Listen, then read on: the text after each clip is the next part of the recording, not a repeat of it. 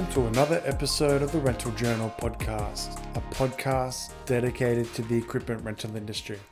I'm your host, Mark Simonson, and today our guest is Stephen Donnelley.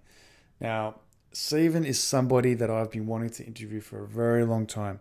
I've had multiple guests mention that Steve was a mentor for them and he played such as a big influence on their life and also just the forming and shaping of the industry as a whole. So Steve was originally involved with Stephen Donnelley Hire, which then eventually became National Hire, and National Hire eventually became Coates Hire. So he's had a very, very influential career on the industry and has been involved in, in many groups of senior leaders that have traveled overseas together. And today he's still involved with Donnelley Civil and also Vortex Group of Companies. So I'm very, very excited to just talk through Steve's experiences and what he's gone through and just understand a little bit more about who is Stephen Donnelley.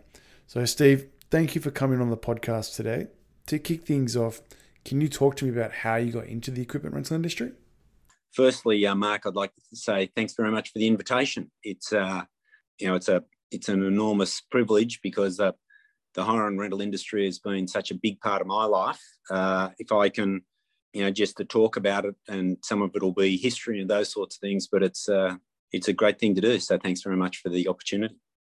The background to uh, to me, I think that's what you ask. As a my, I'm fortunate. I'm sort of, if you like, second generation, but almost third generation into the hire space. Uh, that when I was a young kid, my dad was already in the equipment rental business, um, which was in Wollongong he'd started a business with my mum in 1960, and uh, we lived on the premises where uh, where the the hire hire business was. It was air compressors, and by the time I can really remember it, muck around in the yard, there were dump trucks and there were builders hoists and there were 400 amp welders and there were you know a few other bits and pieces, a couple of rollers, a couple of old Stothert and Pitt rollers, and and uh, those sorts of things.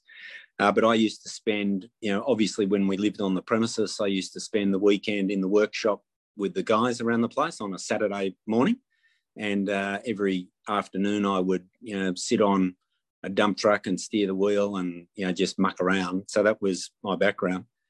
And I say I'm second generation through it that my dad had had an uncle who had a business in Sydney called AW Donnelley Air Compressor Hire. It was based at on Victoria Road, Rozelle and uh, so again, with dad from time to time, I would go up there and, and visit their hire locations, which are these days one's a still a vacant lot and the other one is a service station. So it goes back a long time. And then I guess the, the third element to it was that I got particularly lucky that in when I was still at high school in between what was in those days fifth form and sixth form, I uh, my dad who and we'll talk about it a bit later. My dad, who uh, through the um, you know rental sort of industry, got to know some of the Americans, and I was fortunate enough that he organised for during that Christmas holiday for me to go and live in Los Angeles and work in a uh, rental business called Acme Rents, which was owned by the Grass family. So um, I guess all of those elements. That's what got me interested in the industry, and that's where it got me started. Wow. So did you say that you actually lived on premise in Wollongong on in the hire business? Sure did. Yeah. Wow. So uh, my dad had um, at the he was a um, he was actually a pastry cook and he had a uh, um, my grandfather had a, a, cake shop on Crown Street, Wollongong called the Blue Ribbon, and in the backyard. Dad had also had a couple of air compressors and used to, from his uncle, he used to do some stuff with the Wollongong City Council and then the business grew a little bit bigger and they moved down into what is 119 Auburn Street. And from 1959 or thereabouts uh, uh, until today, we still we still run a business there. If I took the phone to the uh, to the window, I'd show you down the yard and show you some some uh, you know. In, in fact, I might do it a bit later. I'll show you one of the original air compressors around the place. And so, what was your evolution in terms of your roles in the business as you as you grew up? On uh, when I was still at school, I used to come down and muck around in the yard and uh, just be a little bit, you know, bit of a yard hand, if you like. By that, by that time, by uh, you know, the dad's business had progressed into some industrial services, which again we still do inside the steelworks down here. Uh, but I would go to work with him on a Saturday, and I would just, you know, you know, st- be in the wash bay basically, and just wash either earth moving machinery or equipment hire sort of machinery. And the business was split in two. There was a hire business and there was a earth moving business, industrial services. So I would focus on the hire business because it was a bit more child friendly, and I would wash gear, you know, service some gear, and uh, then it. Uh, we also had a U-cart concrete plant, which were there weren't a lot of those, but that was an American idea, and I would uh, operate the you know the front end loader and load the hopper up with sand and metal and cut open a few bags of cement and mix up you know cubic meter of concrete and put it into a trailer and customers would take it away. So that sort of that was as, as a kid. Later on after i'd left school and and uh, finished at university i came back home and i was really onto a sales side. So um, used to visit the Metropolitan Water Sewerage Drainage Boards, the Department of Main Roads, you know, in those days, Australian Iron and Steel, really in a sales role, trying to think about, uh, you know, growing the business out.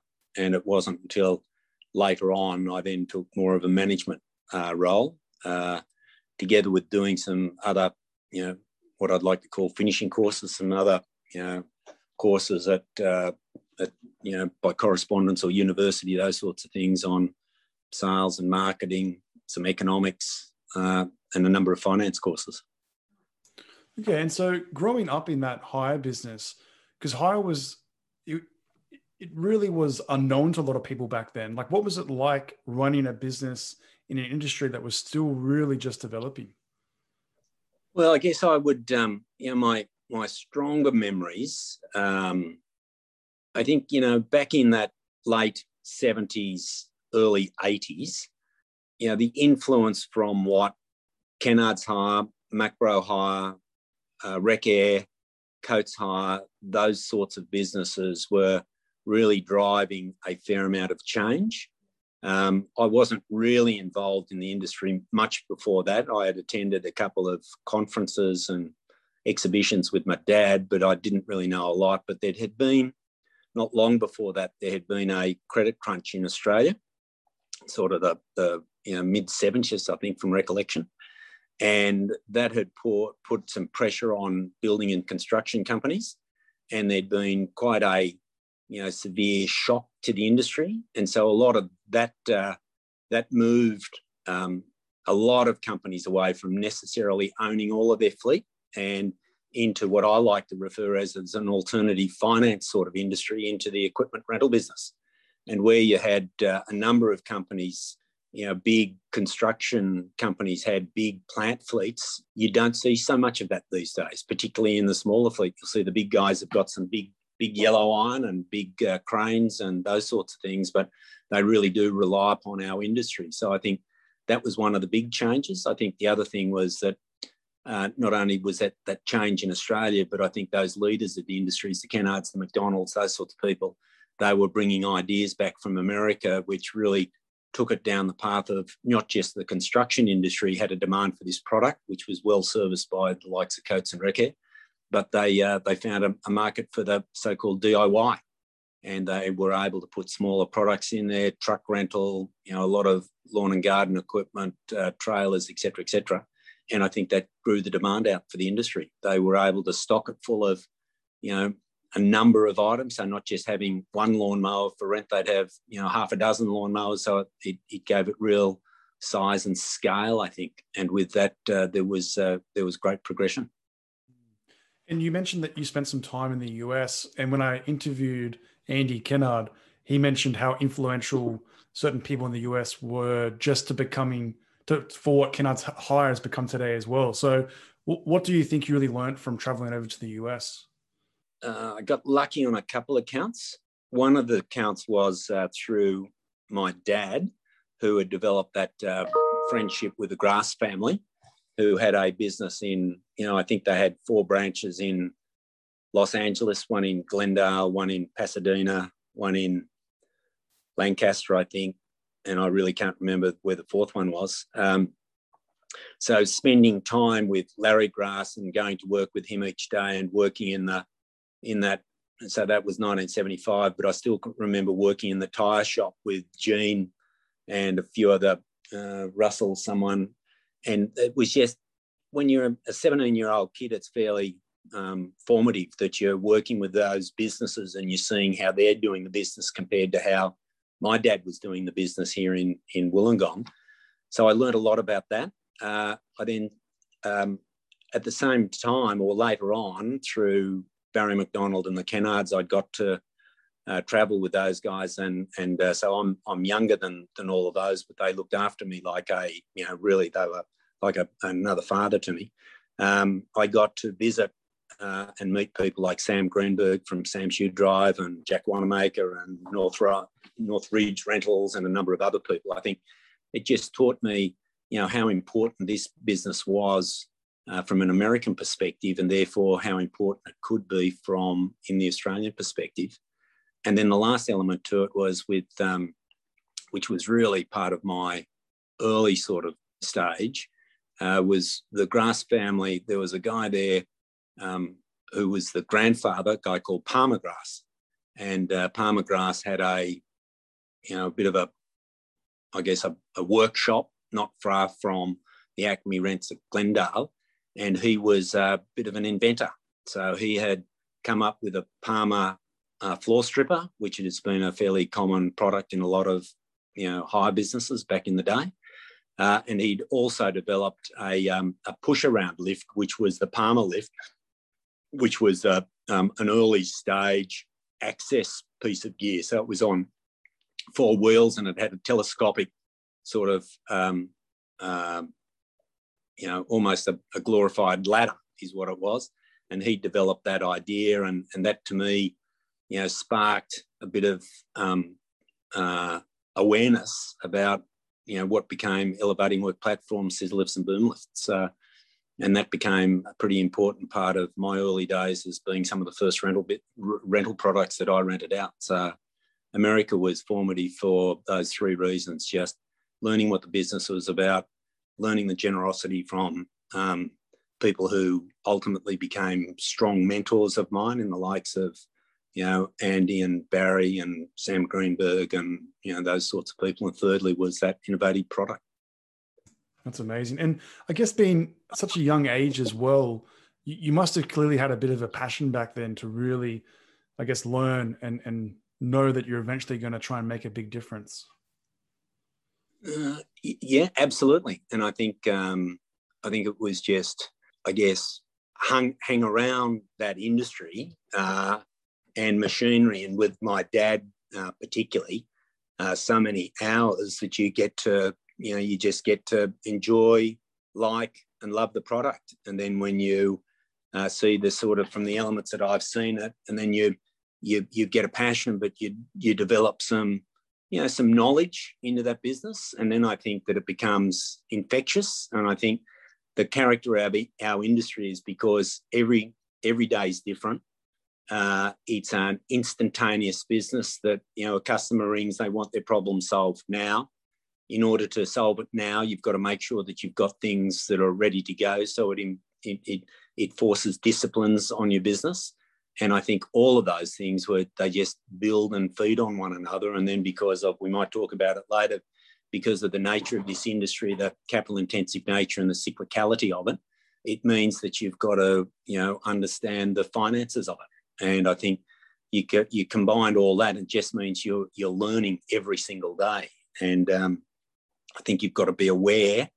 And then if I go back to my you know my dad's uncle who was in the air compressor hire business you know, he, he I think uh, the industry had been good to them, but they ultimately exited the industry because, you know, air compressors had become uh, silenced and uh, they had a lot of unsilenced product and it was really no longer acceptable. So there's the modernization of the industry that you've got to keep going. So there's a lot of, you know, disciplines that you can bring to it, but there's a lot of indu- industrial disciplines and market disciplines. So I think all of that makes it a really, really dynamic and a very enjoyable industry to be part of.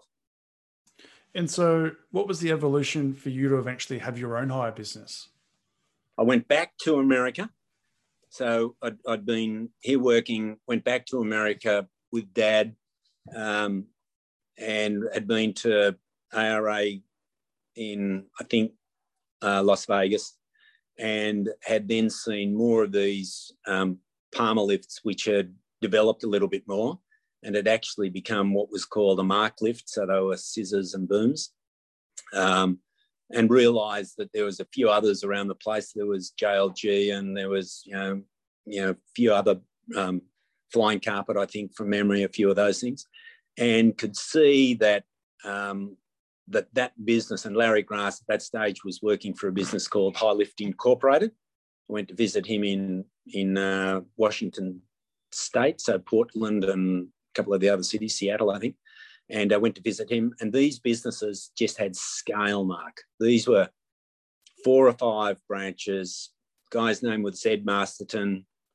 Uh, he had you go to a branch and they were building big construction projects, but there would be three and 400 scissor lifts and boom lifts sitting in the yard. And from memory, it was sort of a mix of two thirds, one third, two thirds scissors and one third booms. And that was a um, an industry that was very much at, at its infancy in Australia. And when you get over there and you see how big it could be, um, just like I'd said that you know this industry moves on, I came back and realised that you know air compressors weren't going to be around the place forever, or there were other other sorts of equipment that scissor lifts, boom lifts, or elevating work platforms were going to be one of them. Came back to Australia, had a look at the market. Um, uh, Kennards had been had picked up a, I think an, an, early one, the flying carpet maybe, but they only had a couple. Uh, and I think that uh, um, Des Whelan in Melbourne had uh, started renting them out in a sort of a specialty business.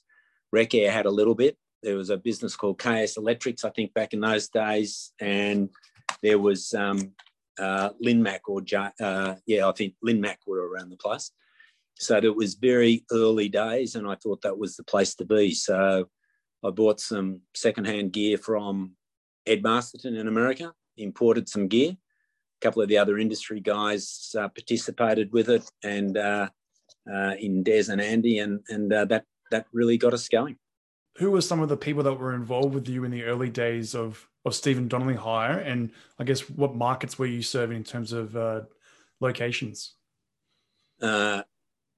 Um, well, timing was. Well, I'll start with the timing. The timing was really bad because we're the markets we were serving was Wollongong and uh, focused on industry here in the town. So there was, uh, you know, at that stage it had then I think it was in the process of changing from Australian Iron and Steel to BHP, but there was metal manufacturers, there was ER and S, there was a number of industries with big big factories around the place. Uh, you can imagine that scissors and boom lifts would have a natural fit there what, what I didn't see coming was uh, a recession in uh, 1981 or thereabouts. Uh, and there was mass redundancies and layoffs here in the local area. And, um, you know, when you're uh, a scissor lift and a boom lift is both a labour saving device productivity improvement and in, safety around the place. Uh, as you can imagine, in a in a recession, there's not a lot of maintenance going on anyway, or new building work going on. So the demand, and for all those other reasons, the demand wasn't great.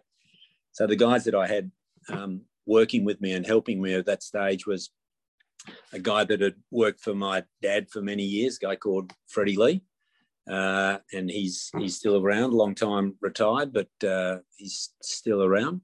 Uh, and uh, another guy who um, uh, or two other guys as the business grew, grew, and morphed and changed directions a couple of times. A guy called Bill Dowson who started with my dad as uh, again as an apprentice, and uh, and you know came to to work with us in what was called High Lift Rentals. We named it after the business in America. And then a third guy, Ronnie Lawson, who I played a bit of footy with. Uh, he came on as uh, as being you know a sales and marketing sort of guy. So all local people, all in Wollongong, just trying to service this local community. Okay, and so then, what was then the evolution to become national hire, and then that that process? Yeah, the, it was the um, just the absolute need. The industry had turned down. Uh, it was pretty tough times. It was uh, not high demand for it. Um, really didn't want to push. You know, Wollongong and the Illawarra is bounded by an escarpment, so it's not. You know, transportation is is can be a little bit costly and difficult. So I really didn't want to go outside that market area. So uh, expanded the the product. So went from you know scissors and booms to they were building the wheat terminal down here. So they needed some 400 amp welders. So you know bought a few 400 amp welders and uh, that went onto the job site and they came out of a business called AA Arc, which was Ron Williams in in Melbourne. So brought those up into here, rented those out. That probably grew on to being other other products around the place, some air compressors, some dump trucks into that, you know, the old old Muir Hill dump trucks and some other sort of products. are very much an industrial services sort of business. And then I guess over the number of years, it then progressed into you know the broader product range. Um, that got us to a size in Wollongong um, that, and I spoke, uh, I mentioned before that this industry has got some, you know, I think some things that you've got to understand to manage it through. But that got us to a size in a marketplace that I really didn't want to be impacted by again another cyclical downturn in a regional marketplace. So we went looking for to grow the business into you know outside the area. Uh, didn't really want to go and do greenfield sort of startups or, or new branch sort of locations uh, for a number of reasons, but uh, went went on the acquisition hunt and uh, acquired a business in Sydney called Portaloo and Sightshed Rentals. And that was based at North Ryde from a fellow called Dave Roebuck. And uh, went and grew that business. And I think when we bought the business, it had 80 portable toilets and 20 odd sheds or something. Uh, and then, uh, so that was the first um, step out of the Illawarra area that was into the Sydney marketplace. Wow. And then, so what from there, it was really just consistent growth through acquisition, or was it building up the right team? Like, how did you really grow to the next level then? A combination of two things. Um, and I might not get the timing right, um, but uh, um, the we use the customer base that we had around the sheds and the toilet business to continue to grow that business. Um, but we also added the uh, increased the product set. So we did um, have some scissors and booms that were going through that market.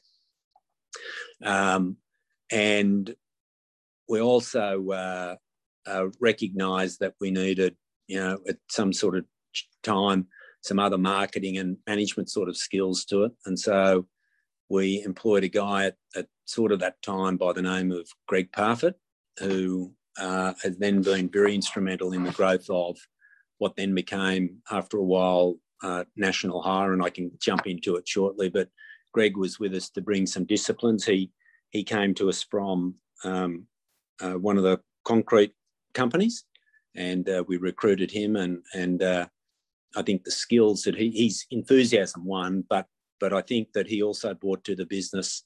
He'd had some tertiary qualifications, and I think that that mental discipline and uh, and thought process and thinking things through and research uh, brought a, an element to the business that was um, absolutely crucial to our sort of growth. At at that same sort of time, two things were happening, um, or in, in and around those sorts of times, two things were happening. One was that um, uh, that with um, Barry McDonald from Macro uh, Hire, who uh, had built a very uh, strong and successful um, rental business. Um, we were traveling again at a conference in America and we became aware that there was some second-hand scissors and booms available for sale through the Hertz Equipment Rental Corporation business. The, you know, just and just recently, the the long-time leader of that business, Dan Kaplan, has passed away. Uh, who was, you know, I think was um, uh, was uh, you know again one of the leaders in the American sort of industry, but uh, somehow we we um, uh, came came across uh, Dan and that they were selling some product around the place, and together with Barry, who was far more astute than me, uh, we organised to buy some um, uh, second-hand equipment, and we were able to bring that to Australia, and that formed a very strong basis of giving some volume. And I think it was a very big kick along for our business. Um, and uh, and that grew that out. So that gave us a, a, a deeper, broader product and um, and a bit more scale into that business. Uh, and then at that same sort of time, not long after that, um, GKN were wanting to grow and develop into the Australian marketplace. They uh, they were making some acquisitions and sitting there and seeing what they had done, a deal with with Barry that we wanted to get on and ultimately with our business we I wanted to observe that we wanted to get on and grow our industry and grow in scale and because we needed to become more relevant. So we needed to be for those same reasons before those economic sort of reasons that we wanted to be protected by downturns. And so we didn't want to be one product game. We didn't want to be one regional town game. We wanted to you know grow the business. And then we were um, we were able to uh, merge um, what was the hire business and the high lift business and the Portaloo and shed business with a couple of other businesses in the St George hire and uh, and uh, Abbott hire. So with the Wallace family, we then went on and grew the business uh, through to the public sort of arena. Through that sort of uh, time, we got some wonderful people and again more turning points that you know a guy called Adrian Manning who was probably doing his degree at the time, probably working in behind a counter at the time. Uh, he then progressed through to being strong leader for us and uh, has been one of the the the, found, the the sounding boards and the and the you know really one of the foundation sort of people of growing you know that that business from that merged entity through the national hire through into later life. So I think they're the things that was timing, the market changes, and people around the place, Mark. Yeah, Greg Parfitt, like now he's he's another very influential person. I think he's running Orange Hire at the moment. And it, was there anyone else that was really around that? I think Neil Wallace was another person that you, you mentioned. Like he's someone that a lot of people have mentioned that has been very influential on them. Was there anyone else around that time that you can remember? I think that you know there are there's a broad range of people in in in almost numbers of of um, numbers of you know today in, in, our industry today people who are not in the industry today people who have retired who have people who have moved on but um, you know we had uh, from those early sort of times um, there's been you know people who knock around the industry in different areas in the likes of um, you know, Peter Evans and the Mark Snooks of the world, and there's the Colin Colin Cohens of the world. There's, you know, just if you gave me um, another five minutes, I could rattle off about 40 or 50 names for you, Mark. It'd be that long. Uh, you know, one of the things we used to do is uh, when we were a public company, we, we genuinely did think that people were the strongest asset of a business and uh, we used to put everybody's name on the inside back cover or the back cover of the annual report and list their names out around the place. I'm not sure how smart that was at the end of the day because it you know made for all those people were this so this is before LinkedIn, but it made for those people as a target.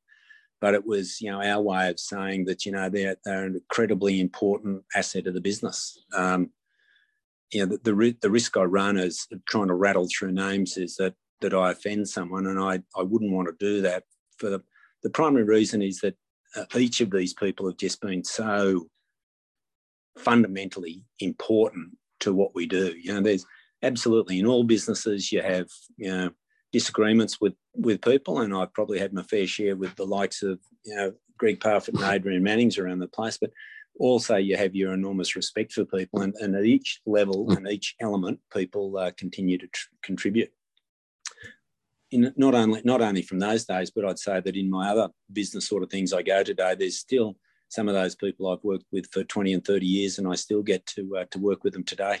So, yeah, it must be very fulfilling knowing all that as well. Like watching someone go from, as you said, behind a counter to second in charge at Coates now.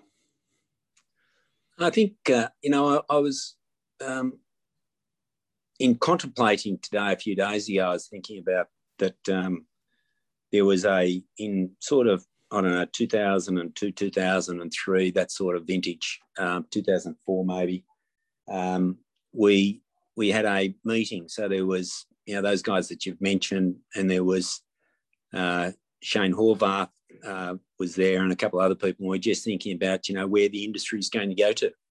And you think about you know what's it's going to be like and what are the natural you know ways that the game's going to go you know where, where is where does volvo sit? Where does atlas copco sit? Where did the cat rental store sit which wasn't in australia at that stage but it was coming?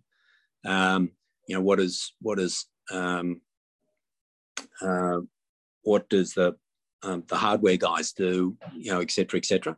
I think when you can sit around with those guys it's very fulfilling to get get what they um, their ideas at that sort of stage and reflect back on those, and then to have a look at where they've all gone.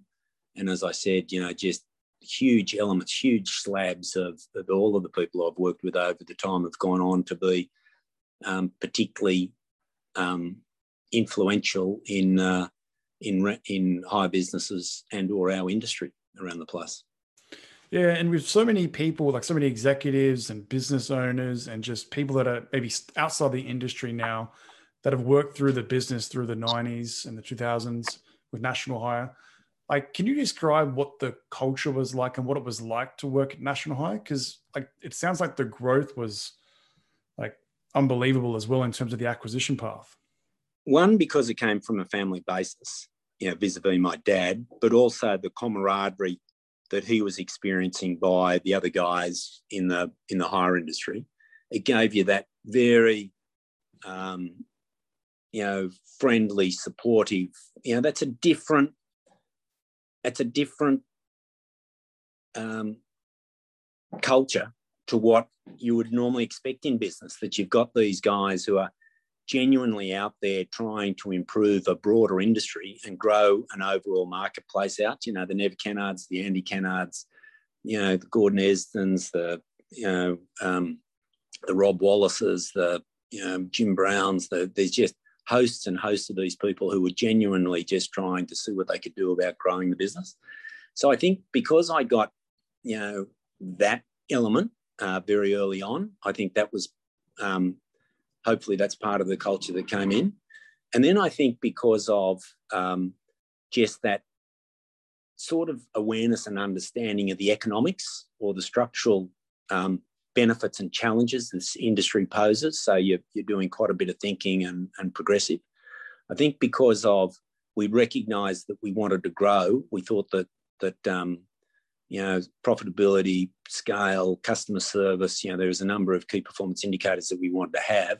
I think you're driving that sort of degree of, you know, if you like, excellence around the place. But in doing that, you're searching for what it's going to be. So there was a thirst for knowledge, and that came into you know IT areas that you know what information can you get out about your products? Where what are the good products? Where are they working? What's the R and M on them? How often are they up for? You know all of those sorts of things. So that built into the culture too. So I think it becomes a and as I said before, I've, I've, touched on it. There's that element of innovation around. So I think that when you're trying to innovate, so you can be competitive for the customer and provide the customer the greatest solutions around the place. I think they all came into the to the the melting pot, and it was certainly fast and furious. You know, in the early days, we had a guy called Sean Swift who's gone on to be one of the CEOs of one of the big um, auto companies here in Australia. You know those guys clever smart sort of people but they're looking through it and they really are providing challenges and i think that goes into the culture. So it's it's a supporting nurturing sort of culture. Uh, people want to be around but it's also fast moving and it's challenging and it's it's driven by that rapid demand that customers want you know they they ring up now as i said before and they want that service straight away so there's a there's just that high impact immediacy around the place hmm. and it becomes and I was just going to, and that becomes fun. So then you're having fun in the environment. Like there might be all sorts of challenges and stuff that goes on, but you can have a, you can have a whole lot of fun with people. Mm. And I was going to say, it's almost like if you've got that fun and you know you're making a change to the industry and you're really just trailblazing, really, it, it, it just, uh, it just creates this energy that's like passed on to others in the in the business i assume as well because i've spoken to so many people that have worked for or been associated with the likes of like national hire and and they can't speak highly enough of, of working for that company yeah well i think the new south wales government had some what they called training awards sort of things which were back in the um, uh, in the early sort of 90s probably and my sister megan and ronnie lawson who had mentioned before you know they had they were had done a hell of a lot on the training sort of side and and they put us up a small business from Wollongong with probably a branch in Sydney. They put us up some training awards and we won some training awards. So the business was quite progressive and trying to understand even at those early times what it is that you needed to do to you know retain people, uh, reward people, and um, uh, you know provide those people with enough skills and knowledge and capability so they could, you know, grow the business out for us. All right. So with National Hire becoming what it is, can you just explain the size of the organization when it started to become involved with the cat rental store and then eventually Coates Hire?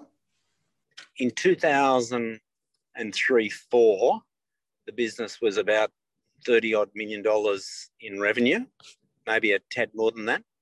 And we had been, and that's when we got um, a placement was done with with WesTrac, and WesTrac were the um, Caterpillar um, uh, from Western Australia, and part of the um, uh, Kerry Stokes um, uh, businesses, and they at that stage were Caterpillar had a strategy of the cat rental stores.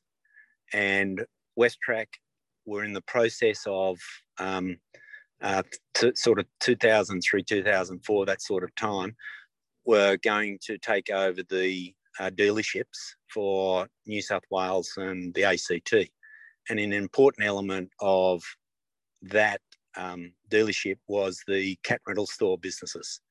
And so um, there was a placement made uh, and they took control effectively of the National Hire Group, and um, all of the management stayed around. Uh, and we then got in and ran the business uh, for a number of years, uh, rolling out uh, initially cat rental stores here in New South Wales. So that was a rebranding of all of the stores.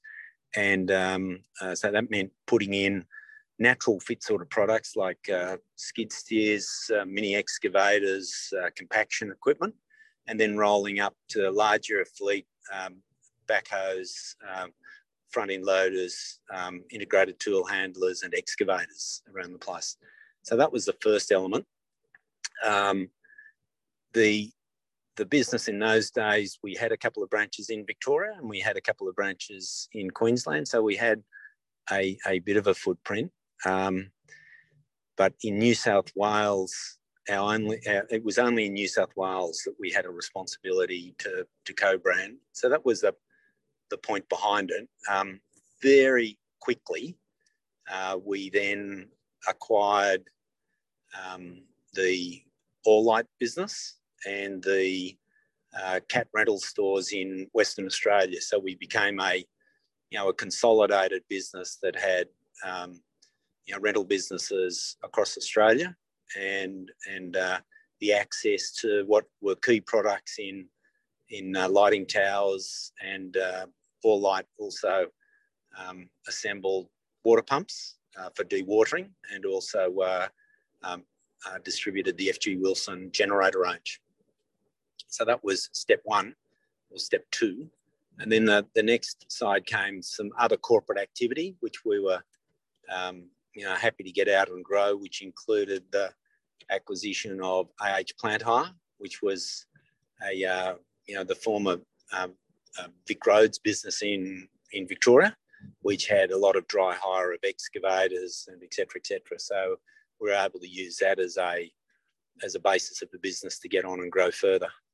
So there were a couple of elements to accelerate the growth through, you know, one that um, that uh, the the placement with WesTrac that then got the responsibility for the cat rental stores. So it, it put us into a different position from our perspective. It was important because it gave us broader product range uh, and it gave, uh, you know, an association with a wonderful brand like uh, the Caterpillar brand, uh, but also with the WesTrac business, which had, um, you know, we're a first class business in Western Australia, and with rolling out their business in New South Wales, they would be an important element into construction and mining. So for us, it was a uh, was a win-win situation. That then led through to in 2007 2008 uh, a, um, a structured deal to acquire the Coates Hire business, which was um, Carlyle, the private equity guys, partnered with with um, with ourselves to acquire uh, the Coates business, and then the next element was we merged the national hire business together with the uh, Coates Hire business, and the branding changed naturally to the larger business being the Coates Hire business. I think in those days, Coates Hire was turning over sort of circa you know 1.1 1.2 billion and national hire by that stage it got up to about 360 odd million um, and we um, uh, the national hire business stayed as a listed business um, but it and what it did its only operating business at that stage was the Allight business uh, and also its its 50% ownership in the merged um, uh, Coates Hire slash National Hire business. Wow, so like so much happened in that time. Like, did, did the culture change, or did your branding change when you became involved with the the cat rental store?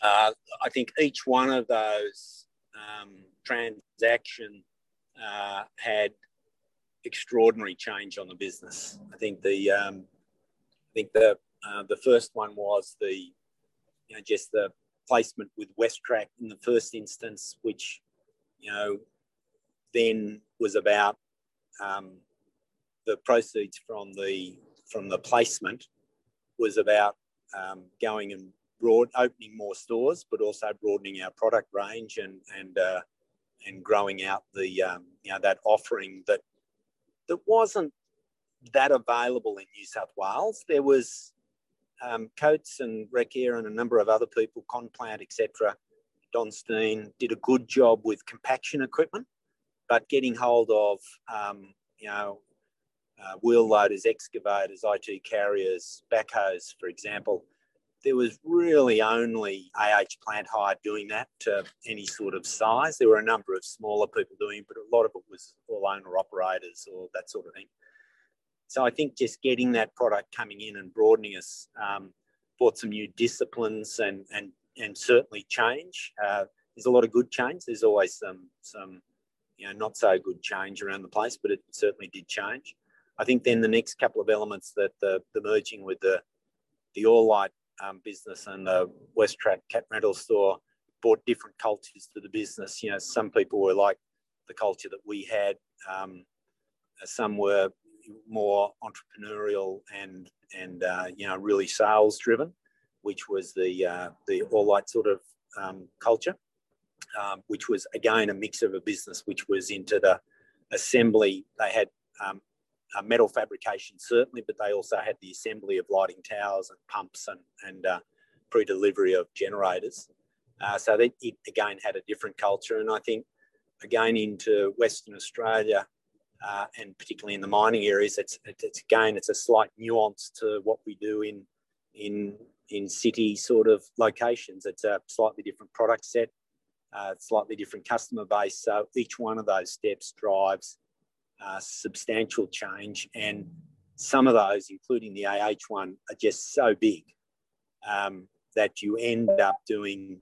Uh, you know, you, you go looking for what everybody calls synergies, which are uh, cost outs and cost reductions around the place and undoing duplication of branches. And again, that change is can be um, very unsettling and, and uh, uh, quite brutal and quite sudden. And again, that changes the, the, the mix and the culture of businesses. And again, as well as you can try to handle it and do a good job on it, it's always going to be change and it's always going to be you know, I'd like to call it messy, Mark. I can imagine.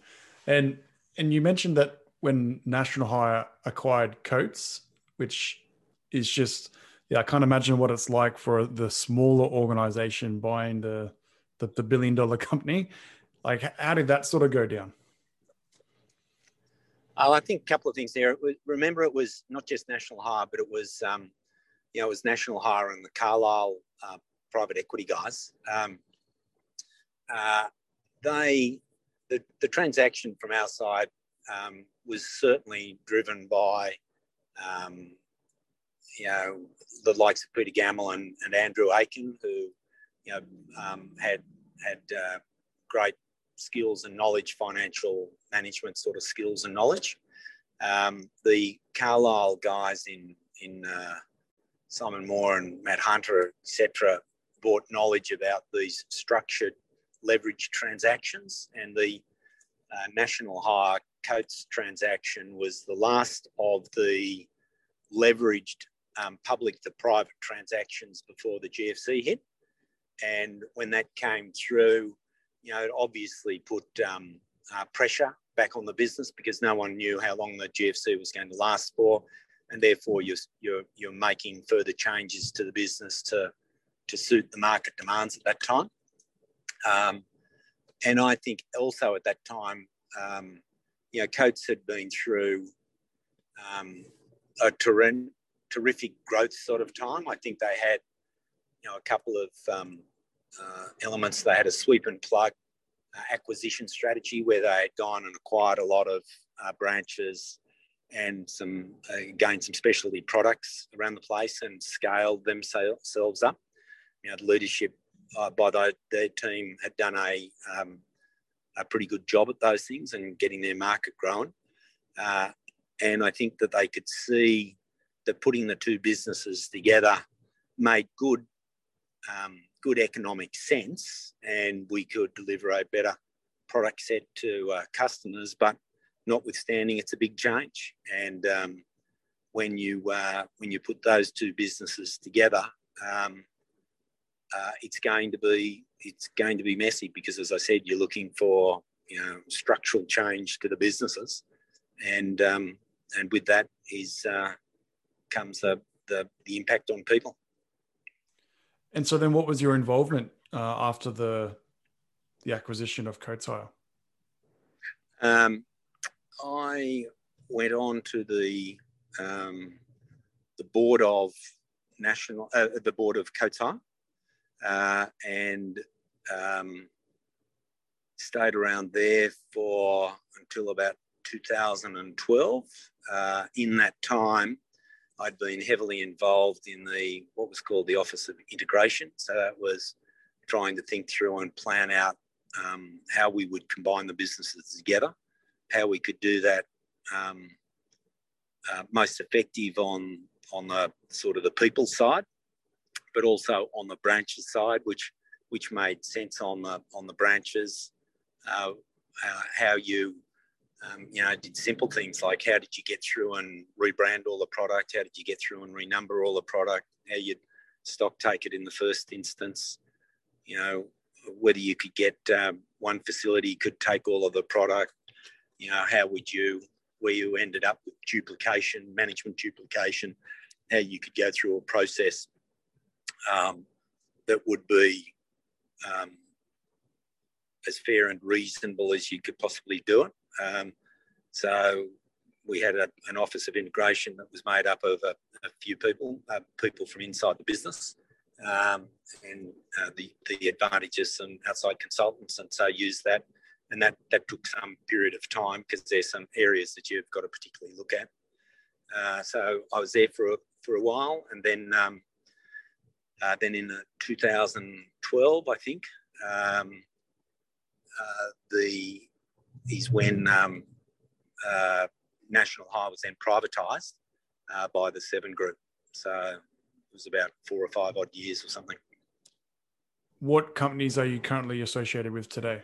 The, uh, the, the, main the main two, I guess, is uh, Donnelley Civil, which is I like to call it the sort of the heritage business. It's uh, um, still operates from Auburn Street in Wollongong, which is where my mum and dad had started. I spoke about that before. It, it is a um, industrial services, civil contracting, uh, and some plant hire business. Uh, it is uh, the main customer base is the local area, again councils, uh, BlueScope, and some of the local industry, um, and it's doing you know wide and varied sort of jobs, but uh, will service the steelworks by helping maintain ladles, uh, do work up on the blast furnace cast house floor, uh, do road repairs, road works, uh, general um, maintenance, cleaning up around the plant, uh, some projects and contracting, and also services uh, the local councils for doing drainage works, uh, some minor road works, and and those sorts of projects. So that takes a bit of time and we've got a lot of people there who have been in that business for some considerable time. So that's that's fun and enjoyable. Um, and we're looking to get on and continue to grow that business. Uh, and then um, equally as exciting, involved in a business which is called Vortex. Vortex is a um, a business that's uh, essentially came from the um, water pumps and water pump uh, contracting business. So it's supplying uh, pumps and specialty services into construction, mining, uh, industry, uh, does clean up, and has expanded into uh, some power generation and some uh, contracting services for instrumentalities. It's a business that's got um, it's it's got a footprint around Australia um, one of the key, it's been made up of a couple of acquisitions. Uh, one of the key ones was uh, out of Western Australia, the mobile dewatering business, which was the Sebs family. And uh, uh the Sebs family is still involved with us. And, and, uh, um, and James uh, sits on the board with us and helps us grow and develop the business. And the Vortex business, which came out of Newcastle, which was uh, Gil Milton's business, and Gil is the you know the GM of the business and takes an active role in the rental association, and he's really getting out and growing the business out. And um, you know we've got some key projects in you know Western Australia, Victoria, uh, Queensland, New South Wales. So um, it's been it's been a business that's been quite, uh, or not quite, it's been very innovative and so, um, you know, dewatering services, uh, you just can't take water from sites and, and uh, discharge it. You've got to be able to make sure you, you clean and, and prepare it available for discharge. So the guys have been very smart of what they're doing, and there's some complexities to the business where um, uh, they've got to um, have uh, great knowledge and, and uh, capability. So it's exciting to be with those people as they think through all those sorts of issues. Yeah, and I guess that that rental's a little bit different as well because it's really engineering rental or solution design rental. And just talking to a few people that are involved in it, like they're they're so excited about what that business could look like in the next few years and sort of what it's become as well. And and the marketing side is very, very strong as well. And when you think about it, water pumps have been around for absolutely ever and there's not a lot has changed with them. Um, and you know, really my first exposure got to pumps, you know, many years ago in uh, in Wollongong uh, when we we uh, bought some pumps to service the local industry down there and gained some knowledge on them, and then um, then put some pumps on the Gore Hill Tunnel years ago that had some tele, telemet, telemetry on them, so we could monitor them from, from afar. And uh, and these days you can now you know, monitor and manage what the pumping systems are doing and, and movement of water around the place. For example, in, in some of the mining areas from offices in, uh, in Perth and wherever. And then you go to the other side of it, which is all about, as I said, the, the, um, the science of it and the, and, the, and, the, and the water and the discharge and the environmental impacts of it. So you're, you're, you know, you're picking up water on, on job sites and and you need to um, to be able to discharge it, but you've got to do it in an environmentally friendly uh, manner. And I think those things will continue to change um, and where you need to um, put pumps onto job sites and you dewater the sites and lower the water um, so you can actually do an excavation. Uh, you know, it, it um, it's uh, there's there is a uh, as you as you call it, there's an engineered solution to it. Yeah, true. And so, if we were to fast forward ten years or so, what do you think that the landscape of the equipment rental industry will look like? It's a uh, it's a really good question. I did listen to a couple of your podcasts where um, Pete Lancken and, and, Andy did speak, um, and I think it was Pete who spoke about uh, rental penetration. And rental penetration is this American indicator that talks about, or my understanding it, it talks about, you know, the manufacturers, how much product they they comes off their production lines, how much of that, what percentage of that finished goods machinery goes into the rental channel, and how much goes into the end user market, um, and how it's it's you know appears to be growing, but the penetration hasn't got to you know its end game in America. Yet that penetration, arguably in Australia, is even you know lower. Uh, and I guess the examples you can talk about this if, if you go and have a look at scissor lifts and boom lifts, there's a whole lot of that stuff that goes into rental channels, and only a small portion, or it appears to me only a small portion, goes into the end user market. So I think that says, you know, if you follow that that progression, then rental is going to become um, continue to grow, and there will be uh, greater and greater demand for the product.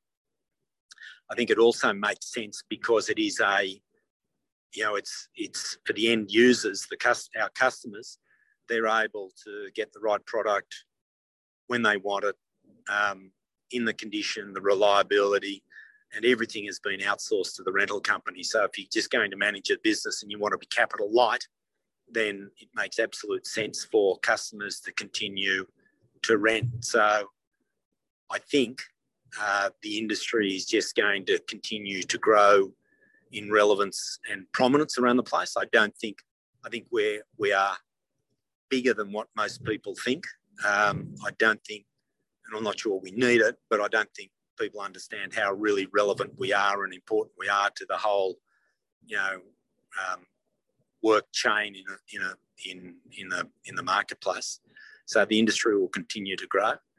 I think that um, uh, you know clearly uh, the climate change issues and uh, and uh, changes that's going on to decarbonisation, etc., etc. You know, by 2050, everybody wants to be zero emissions. So that means that our, a lot of our product is going to change from being, you know, all all diesel or you know petrol to being more battery um, powered, and a lot of small hand-tooled tools are already that that way. So I think we'll end up with more trucks and machinery that's going to be uh, have battery electric. Now that's not all going to happen in ten years, but we're going to get there. I think there are already some uh, English-based or London-based uh, rental companies, hire companies who are doing their deliveries by electric vehicles around. So I think that's just an indicator and that, that will grow more. That will pose further changes on the industry. I think that'll happen. I think the, um, the whole drive for uh, continued um, or the need to continue to improve our safety uh, will happen around the place. Um, I think about the the people sort of issue, Mark, and you know, I, you know, we don't have enough uh, skilled trades around the place. Uh, so somehow we're going to have to, you know, um, do better job, not just the rental industry, but also the broader community on on getting tradespeople up who are, um, you know, mechanics and electrical people, etc., etc., around, so we can maintain our product. So I think there's going to be an element of people issue and, and whether rental companies do that all themselves or whether it's outsourced to other people. And so, you know, you can continue to um, thin down what you do. Um, and I think that there's the, the, the great the great challenge of everybody faces in the capital cities as to how you get a a distribution point that's close enough to where all of the markets are. And so, how are you downtown? And can you do that by branches, or does real estate become so expensive and you can't put enough on that space? So, I think there'll be those sorts of changes. And you know, 20 and 30 years ago, I know Andy Kennard mentioned this that a group of private guys had travelled around the around um, the world visiting various places, and you know, um, I was lucky to be one of those people. And when we went to Japan to have a look at rental businesses that were, you know, three and four stories, and you'd have a lift in them and and uh, you know a method of being able to get the product up and down on these small footprint locations. Um, I can see that there's going to have to be changes to distribution around. So, so growth, challenges, and distribution. Yeah, that's an interesting one, isn't it? The way we store equipment. I know I went out to I think Kennard's Hire at Penrith, and they've got one of those storage units where they can put equipment in. It sort of like goes up and around. It's like yeah. a German product. Yeah. And they can they can store it. So basically, they're storing up rather than out. Yeah. Which is very interesting. That's going to happen, and I think that um, you know you could even see you know a number of years ago you could see a number of the American rental guys were going to two-story buildings. So that's going to happen in in uh, that storage distribution is going to become bigger and bigger element. And and you mentioned the the perception of of the industry outside of the industry, and I actually had a guest that he used to actually work at National Hire as well, which is Martin Costello. He yep. works at All Tracks Plan Hire now, and one of the things that he said about what he liked about the podcast was that hopefully it promoted the industry better because he said his opinion was that the industry is really good at promoting themselves within themselves, but really bad at promoting themselves outside of the industry. Yeah. Uh, uh, and again, Martin's another great guy. Um, I'd agree with what Martin says. Uh, and I think that's, um, if, if I just take it to a, quite, a slightly different track, I'd say that in Australia, I think we're absolutely blessed. I think, you know, I haven't obviously been travelled for the last 12 months, but prior to that, when you would go around and have a look at, you know, businesses like, um, uh, you know, uh, Kennard's Hire, Coates Hire, uh, you know, th- these are world class businesses who, from all aspects of the business, from, you know, uh, leading edge in some technology, um, how they make gear available, their reliability of gear, um, you know, their adoption of innovation, um, you know, way they do it. We are really um, blessed in Australia to have these really super um, quality businesses. Uh, and then, uh, and again, I'm not sure that we really recognise internally how good we are at that sort of stuff. Uh, and that would probably go for a lot of other businesses that I haven't mentioned, but you know the you know some of these businesses, uh, you know the you know the likes of the Sure Hires around the place, you know, really do an outstanding job with brand presentation, you know, uh, expertise, knowledge, engineered solutions, all those sorts of things. So there's a whole lot of reasons why we should um, be more responsive and more respected around the place. And I, I think that's just one of the problems in our, our industry, Mark, that we are so damn good at having um, gear that's available on time, reliability is good, instantaneous support, all of those sorts of things, that the customer just expects it. And it's not fully recognized or appreciated what companies go to do it. And then there's there are a number of us, so we can be, you know, changed out for other people around the place. Um, so again, you don't necessarily you know get that that uh, uh, credibility or respect around, and I think that's just one of the hard things in in our industry. It's just I'm not sure that we can really change it. I think that um, there would be some jobs and projects around the place that they would be able to measure and gather the data on it and understand how important how important that reliability and, and uptime it is. And that might get credit back to one businesses, but uh, I'm not sure the whole industry gets that. And that's strange, isn't it? Because as I said, this industry has really grown because of the generosity of um, you know those early sort of guys in it who formed the industry, the Neville Kennards, the Andys, the Barrys, the Barry McDonalds, and those sorts of the Des mm. Whelans, all those Ray Kelce's, the Jim Browns, all those people.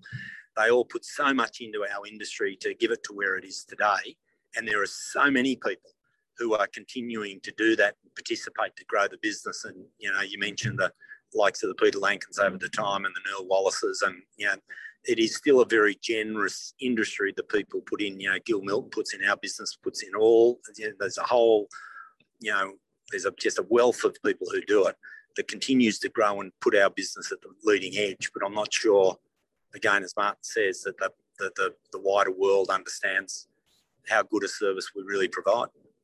Hmm. No, it's completely, completely true. And yeah, for me, like I've been in the industry for 10 years now, so I'm still relatively new compared to a lot of the names that you just rattle off. But for me, I'm just so proud of like the industry in itself and I guess how it's evolving and, and how passionate people are in the industry as well. And, and that's part of the reason which, well, I think I'm still around. Like I, I just, I love that everyone is sort of working together in, in alignment. Like it's very rare to have an industry where you've got competitors that know each other so well. Yep. Yeah. And I mean, um, let me let me just give you this. I just I have lunch with um, some of these older guys, the, and I asked them uh, some time ago, you know, what were some of the most influential things, or uh, what what what has been really important to them. And so, let me just, you know, uh, Andy Kennard says uh, he's got three things. He's got uh, Sam Greenberg, Nev Kennard being such a leader, and Prue, his wife. You've got uh, Barry McDonald, who who talks about his dad because his dad was brutally honest with him. He got from Nev Kennard about having a notebook so he could always write down various ideas. Again, he had his wife in Marg, uh, and then he had uh, Sam Greenberg down again. So there's a sort of a, a common theme there. You've got Des Whelan, who credited a lot of his success to a guy called Mick Hag, who was in the business. His mother uh, the experience he got in New South Wales, and again his wife Helene and Nev. Um, and then uh, Gordon Esden talks about you know, you know the hire industry, you know Nev Kennard, um, uh, and his uh, um, and his uh, and his wife Marie. So you know all these industries of our industry you know, I've credited a, a, lot of things back to some central and core sort of people around the place. One, the influence that their their parents have had on them, the influence that um, their wives have had on them, and the influence that two two critical people in our industry, uh, Nev Kennard and Sam Greenberg, has had on people. So it was quite crazy. I actually had someone.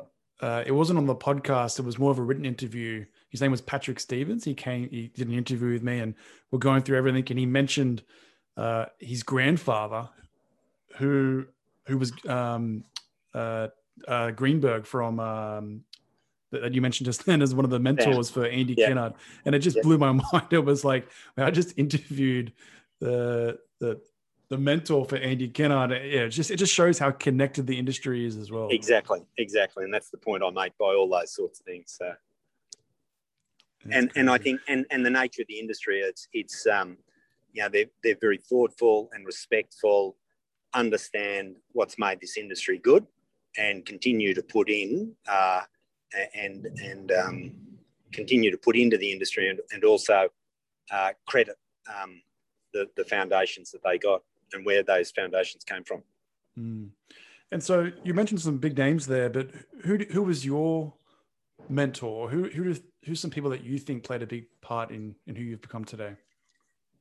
I'd break it into a couple of elements. Probably, I'd break it into um, into three. Um, clearly, my father. Then I would go to sort of the big four from the rental sort of side. That I was very lucky, very lucky to have, um, and still do have. Uh, so it's it's not past sense, but very lucky to have Barry McDonald and Andy Kennard and Sam Greenberg. Uh, and um, and very early on, uh, I did a bit with uh, Nev Kennard, did uh, some some uh, hunting around and buying some of equipment with Nev. So I think that four were very influential. And then I think um, you know just the the broader collection of uh, Gordon Esden and Des Whelan and Rob Wallace were um, were particularly strong to me.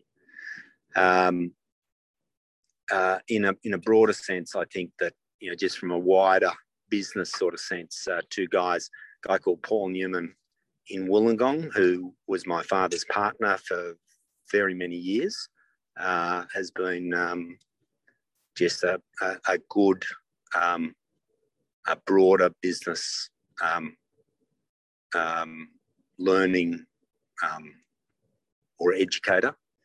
Uh, and then, um, you know, I think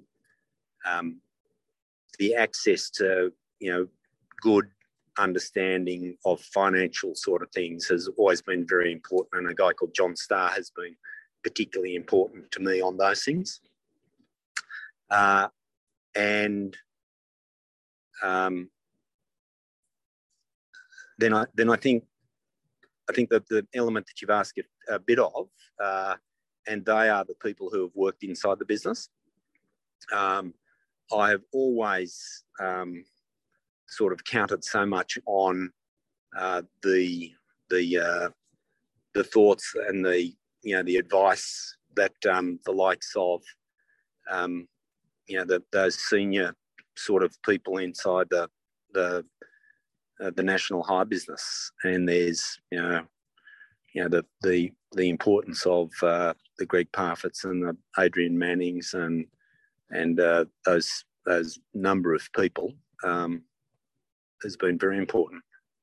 And it sounds like you and your your father were very close. Yes, he um, he's an interesting sort of guy because he um, was fiercely independent, but he was um, he'd taken uh, he he had a good relationship with his father and he worked with his father, but he could see that he wanted to do something else, and he was um, he was uh, then you know had the good fortune of his Arthur Donnelley, his his um, relation to encourage him to uh, and and my grandfather and that that Arthur were very close. So it was a natural sort of thing for Arthur to be a good mentor to Dad. Dad always claims that uh, Arthur Donnelley had been the most influential person on his life, um, and that uh, so Dad, um, you know, he had that sort of interest. I think then Dad the mere fact that he just went on and grew the business and you know that those those works included doing civil projects and digging caissons into the ground and taking you know significant risk about being able to do the jobs i think his ability um, to hook up with um, uh, the likes of uh, neville and andy and and uh, barry um, and learn how to uh, to grow the business, you know, together with the, you know, the Stevens in, in uh, South Australia and the Whelans and those sorts of things. He was able to push outside his, his comfort, comfort zone. Um, and then he was able to t- teach me the importance of, um, you know, the, the real estate side to the business too, that, you know, the importance of buying the property underneath your business. And that builds, you know, builds, um, uh, adds to your wealth creation. Um, and his his hard work just never stopped. He uh, he was um, uh, he, he was a hard taskmaster, but he was gentle and kind at the same at the same time. So you're right, Mark. Big big influence. That's amazing, and it's yeah, it's it's clear to it's very clear to understand that yeah, he's he's really helped shape the person that you've become today. And I think uh, you know, I, I, I think I read one of your questions, which was, you know, what could you say to future people? I think there's, I've just touched on one of them, which is the, you know, anybody who's in our industry, get on and grow the business, understand the cycles and the economics of it, the capital intensive, and manage your business through those cycles. Uh, if you possibly can, buy the real estate under the business. That's the, you know, the big thing to me, I think, is buy the, the my other second big one is that um, really ask you, you know, understand your own parents and uh, ask them all the questions. Um, they're always, um, you know, more than generous, I reckon, to give you the answers, and they can be uh, challenging and frustrating sort of people to all of us. Uh, but uh, you know, I think just understanding, you know, and I wish I'd asked my dad a hell of a lot more questions than what I did, um, and uh, to follow in their footsteps, mate. So, mm, that's that's amazing. And I guess you you interviewed a few people at lunch and had some quotes, and so I had a few people give me some quotes about you. So let's go the other direction. So I had a couple of people. So one person said, uh, "If I was to run through a wall for anyone, it would be for Stephen Donnelley." I had someone else say, "Someone as pivotal pivotal as Steve, Stephen Donnelley in the industry should have never ended up as humble as he is." And I had of course steve will come with a podcast. He's always looking at how he can help the industry. So all these these people just these people i randomly spoke to about you before before you coming on here it'd be, it'd be, they have such high regard for you. So i guess my question is what makes stephen donnelley stephen donnelley? That's a pretty good question too. I reckon a couple of things. I think the uh, these are sort of left field if you like but i think um, and, and everybody's going to be able to find their, their different sort of things, right? But one of mine comes from sport that I think that uh, what sport teaches you is to be um, very resilient uh, and um, you're only as good as your last game.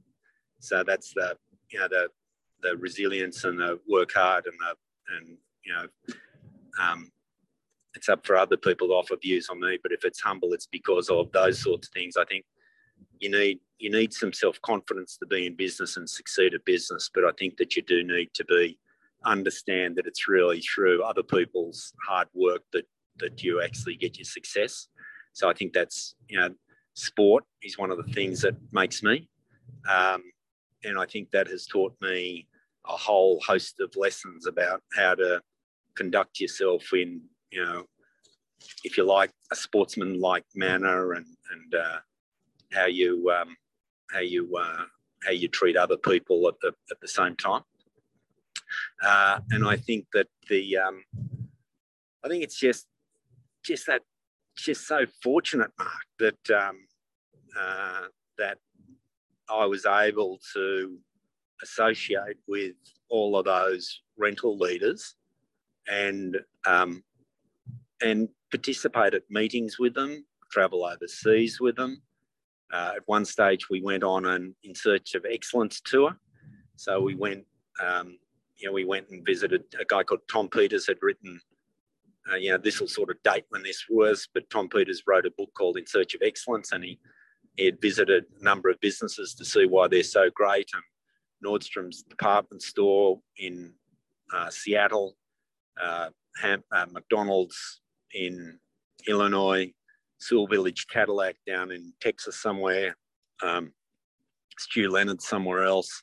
Then we visited a few rental businesses, half a few, few different rental businesses. So I think just that shared experience of everybody wanting to learn together and the collective moves on. You know, it's a fierce and fast world, and you you, you are doing it not just for you know generosity, but you're doing it because the you can learn and the collective can learn. So I think that's one. Um, and I think that just the um, you know the lessons that my dad taught me. I think that's a that's a uh, and I think any of those people that you spoke to, or the majority of those people who have given you quotes, um, would also probably um, you know know my dad or um, or at least talk about him in a sort of similar vein like yeah. to think that it's uh, it's a chip off the old block. That's amazing, and I think it's really important for people that don't have the parents to ask those questions to that they find someone that can Correct. be that mentor. They can find Correct.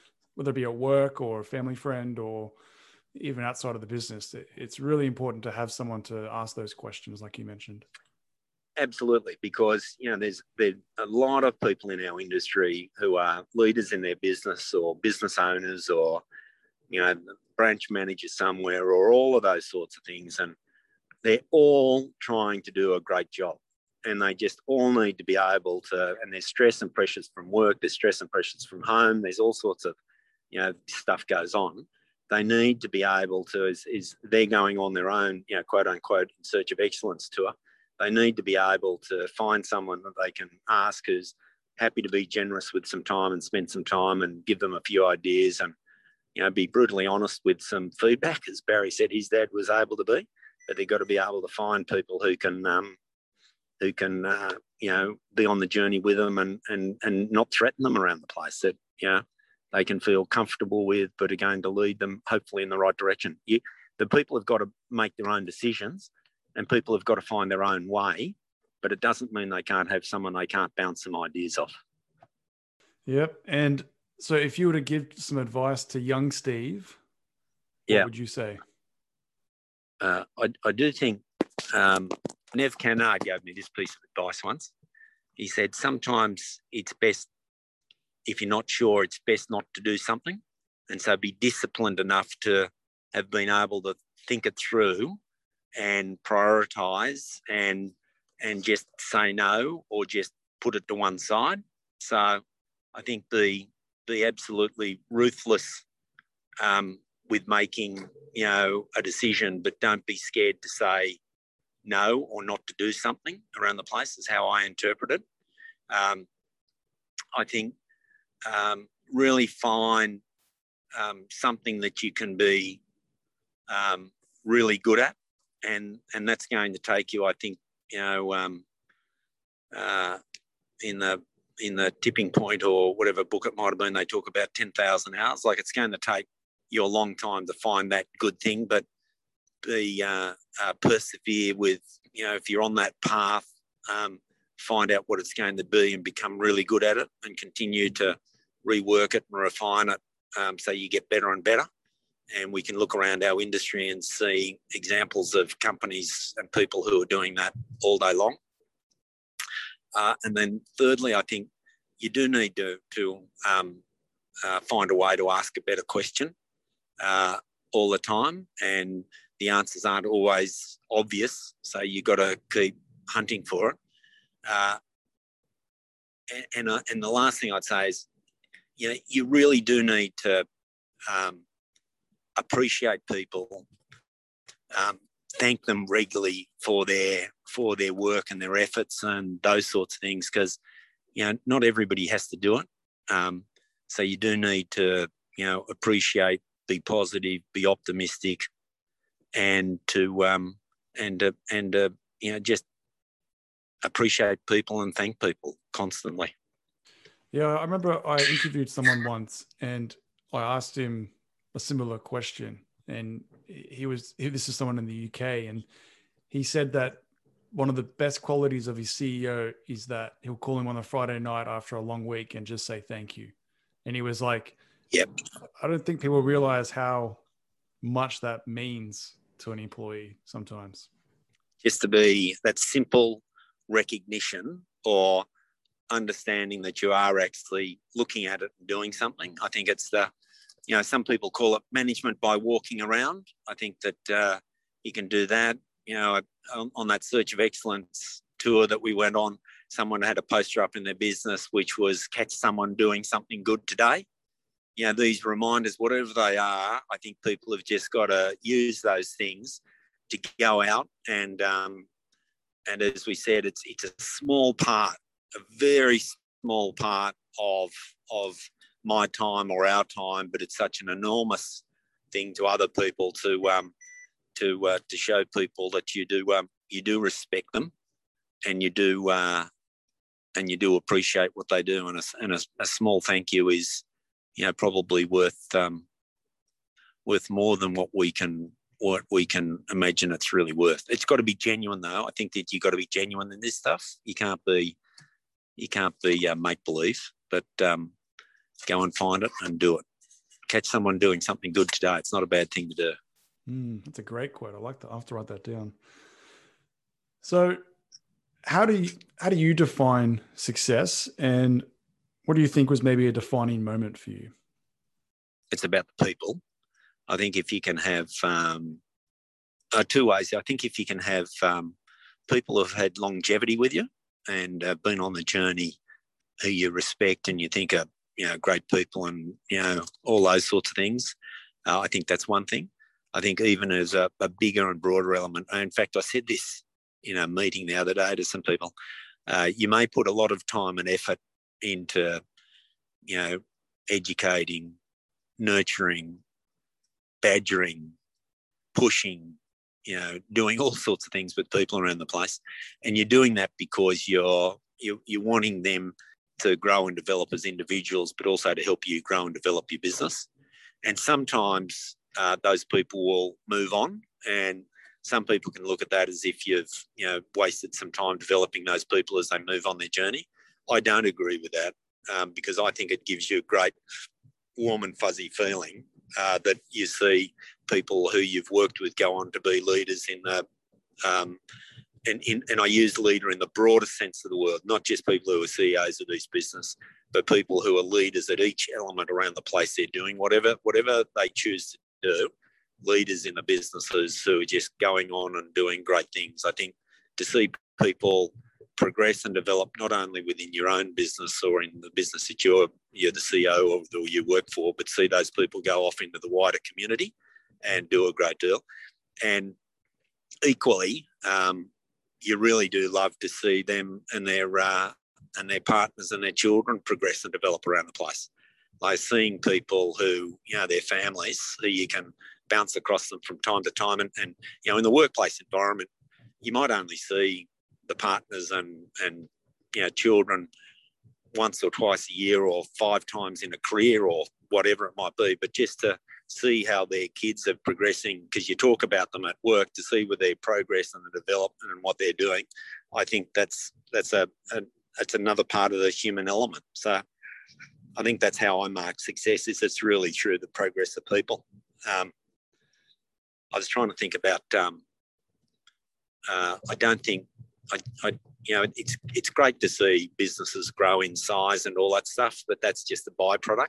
I think uh, it's what we all do it for, absolutely, but it's just a byproduct. I think it's that that what people do, how they service the customers better, how they progress and develop themselves, how their families benefit from it. You know, all those things there. That that's the. I really, as I as I waffle more and more, because I'm trying to challenge myself to see if there's other elements. But I think that's it, Mark. I think it's it's all about the people.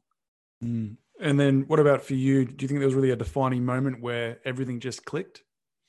I think I think I can think about numbers, but I, I think about um, I do think when when when that when I, I, think I mentioned it earlier that a management team sort of circa um, and we'd had a bit of a battering because in the early 2000s we got impacted uh, very badly by an insurance claim and it was when HIH had gone broke in 2000 or 2001 whenever it was. And that really um, stalled the business for a number of years.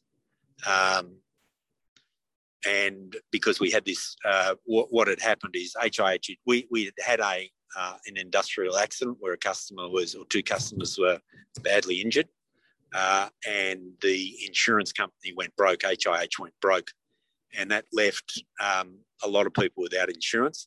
Government came with a rescue package, which we were too big for, um, so we didn't qualify for the rescue package. But the the insurance claim was was big, so we weren't big enough to be able to swallow it. So we had to, you know, negotiate our way through it. And it took a few years for it to get through the court process. So during that period of time, you know, we were really in in marking time effectively. Um, and so I think two things out of that. The first one is um, the people in the business uh, knew what was going on, but they just knuckled down and did an even better job. Uh, and it meant that the business uh, actually saw its way through it. Uh, and um, I think that was, you know, really a defining moment that um, uh, that even in, you know, and that that wasn't an economic hardship. Like you've got to manage through recessions and those sorts of things. And when a customer goes bad on you and doesn't pay, you got to do. You don't expect to get that sort of black swan event. Um, and that came and impacted us to, to think that the people who were working for the business at that time just stuck around and helped the business get through that was extraordinary. Um, out of that came, once we got through that, uh, came a recapitalisation and then thinking about how we were going to go on and grow the business and what were our options. And uh, that's when um, that that management team um, then sat around a table uh, for a couple of days, wrote wrote up on butcher's paper and whiteboard about what the various options were, ranked those options, put a scale on them. Uh, would we go for distribution? Would we go for a product person? Would we go for a blah blah blah? Who would we? What would we try to buy, partner with, direction we would go, all that sort of stuff. How would you handle distribution, etc. Uh, we went through and ranked it up, and then we came up with a choice of what's to do. We pursued that choice, and ultimately we brought that one to the table, and uh, we continued to get on and grow the business. So I think that was the, um, you know, it was was um, you know, out of adversity, I guess, is tough it out long enough, uh, and then you find an opportunity, and then that team's able to create and deliver up on that opportunity. So that was the defining moment. That was in sort of 2000 and you know 2002, 2003 or something. So. Wow, that's a that's a great story. I think a, a lot of people would be interested in in hearing about that, and I guess that really talks a little bit about how important safety is really in the industry. Yeah, absolutely, and it was uh, it was an industrial accident that again wasn't our fault. The um, it was um, used in was used without without us authorising it. It was used in the wrong wrong place. All those sorts of things. Everything that, that it's going to be. So you've got to be on top of it. That's the the difficulties in our game. That's why safety process, all of those things are just so so absolutely important around the place. But still, stuff can happen. So you need a backup plan around it. So. All right, Steve. Look, I really want to thank you for being so generous with your time. Uh, thank you for coming on the Rental Journal podcast. It's a pleasure, Mark. It's been, uh, um, if I can ever do anything for the industry, happy to do it. Please like, share, follow the Rental Journal podcast, and we'll see everyone in next week's episode.